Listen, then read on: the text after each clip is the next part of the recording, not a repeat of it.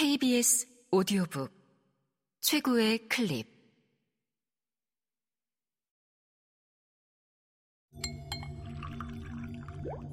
KBS 오디오북.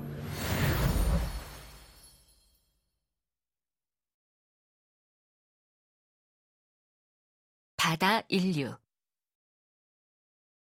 주경철 지음. 김성희 읽음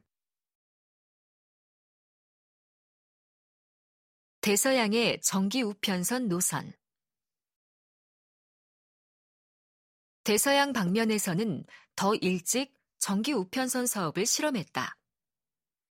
최초의 회사는 1817년 사업을 시작한 블랙볼 라인으로 미국 뉴욕의 퀘이커 교도들이 만든 회사였다. 이 회사 선박들은 파수대에서 빨리 알아볼 수 있도록 돛에 검은 구슬, 즉 Black Ball 마크를 한 것이 특징이었는데 1878년 파산할 때까지 60년 동안 이런 모양을 하고 바다를 누볐다. 초기에 이 회사는 클리퍼 선을 사용했다. 그런데 범선은 자연력에 의존하는 이상 언제 항해를 마치고 입항할지 정확히 알 수 없으므로 이런 시스템으로는 전기선 체제를 효율적으로 운영할 수 없다.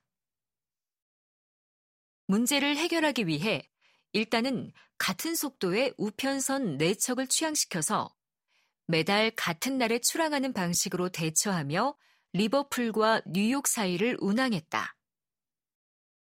이 배들은 50톤의 작은 배였지만 점차 더 큰 배들을 투입했다. 사업이 원활해지면서 운임이 싸졌고 더욱 많은 승객을 모집했다. 그렇지만 근본적인 문제는 여전히 미해결 상태로 남았다. 앞서 이야기한 대로 범선을 사용하는 경우 동행은 25일, 서행은 43일로 운행 시간 차이가 2주 이상이어서 운항 시스템이 제대로 작동하기 어려웠다. 이 문제의 해답은 결국 증기선이었다.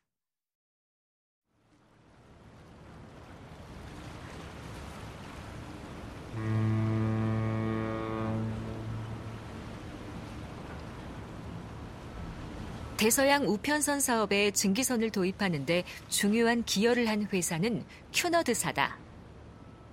캐나다 시민 세뮤얼 큐너드는 보스턴에서 일하다가 자신의 회사를 설립했는데 대서양 항해에 증기선을 본격적으로 이용할 생각을 했다.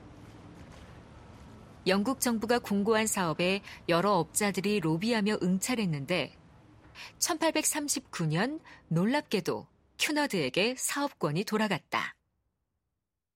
스코틀랜드에서 건조한 목재 외륜 증기선 세 척을 한 달에 두 번씩 출항시켜 리버풀을 떠나 캐나다 노바스코샤의 핼리팩스를 들렀다가 보스턴으로 가는 사업을 하고 이에 대한 지원금으로 매년 5만 5천 파운드를 받는 조건이었다.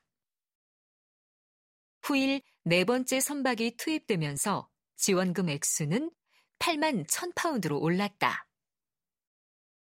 이 회사 선박들은 규모가 비슷했다. 예컨대 브리타니아호는 115명의 승객과 225톤의 짐을 싣고 740마력 엔진으로 8.5노트의 속도를 냈다. 이 선박은 대서양을 넘어 헬리팩스까지 가는 항해를 12일 10시간에 주파하여 놀라운 가능성을 선보였다. 일반적인 우편선으로는 여전히 수주가 걸리던 때였다. 큐너드사가 보조금을 지급받으면서 사업을 운영할 때 원래 핵심 요소는 규칙성이었으나 점차 속도의 중요성도 커져갔다. 그러나 이 배는 증기기관이 고장나는 만일의 사태에 대비하여 세 개의 마스트에 돛을 달고 있었다. 또 하루 석탄 소비량이 38톤이라 총 적재량의 74%를 석탄이 차지하므로 대량의 화물 운송은 불가능했으며 따라서 아직은 클리퍼와 경쟁하기가 쉽지 않았다. 그래서 이 회사가 생각해낸 게 고급 서비스 제공이었다. 예컨대 선상에서 젖소를 키워 매일 신선한 우유를 탄 밀크티를 제공했는데 이것은 육상에서도 하기 힘든 고급 서비스였다. 큐너드사는 이후로도 빠른 속도와 좋은 서비스로 승부했다. 1862년에는 큐너드사가 최초의 스크루 증기선 페르시아호를 대서양 항로에 투입했다.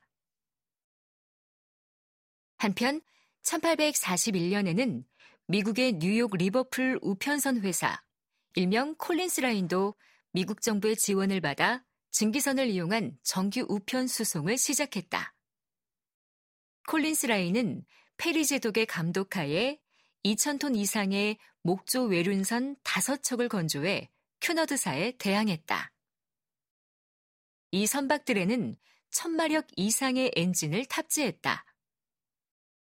이런 활동의 대가로 정부로부터 연 38만 5천 달러의 지원금을 받았다. 두 회사 간 치열한 가격 경쟁으로 북대서양 항로의 운임이 반값이 되었으니 미국 이민자에게는 좋은 소식이었다.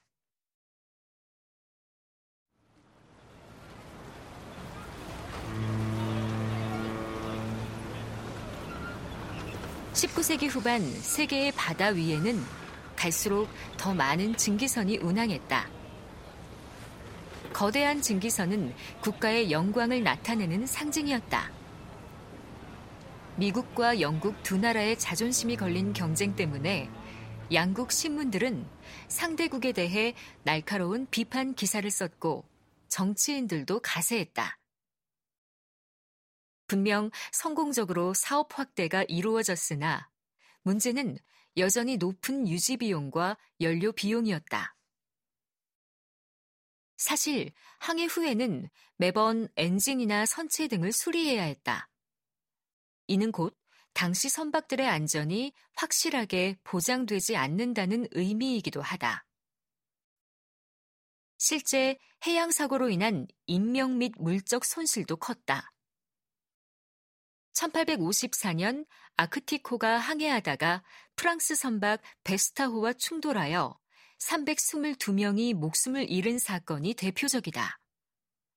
이 사건은 해운 사고에 중요한 선례를 남겼다. 생존자 85명 중 61명이 선원이라는 점에서 승객의 안전을 우선시하지 않는다는 윤리 문제가 제기되었을 뿐 아니라 무엇보다 구명정이 턱없이 부족했다는 점이 드러났다. 특히 희생자 중에 콜린스 라인의 창업자 에드워드 콜린스의 부인과 아들, 딸이 있어서 더욱 큰 충격을 주었다.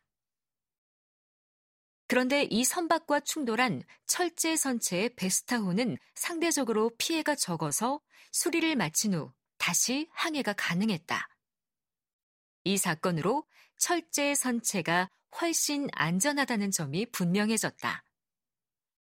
안전을 강화해야 한다는 데는 모두 공감했지만 1912년 타이테니코 사고에서 보듯 여전히 많은 문제를 안고 있었다.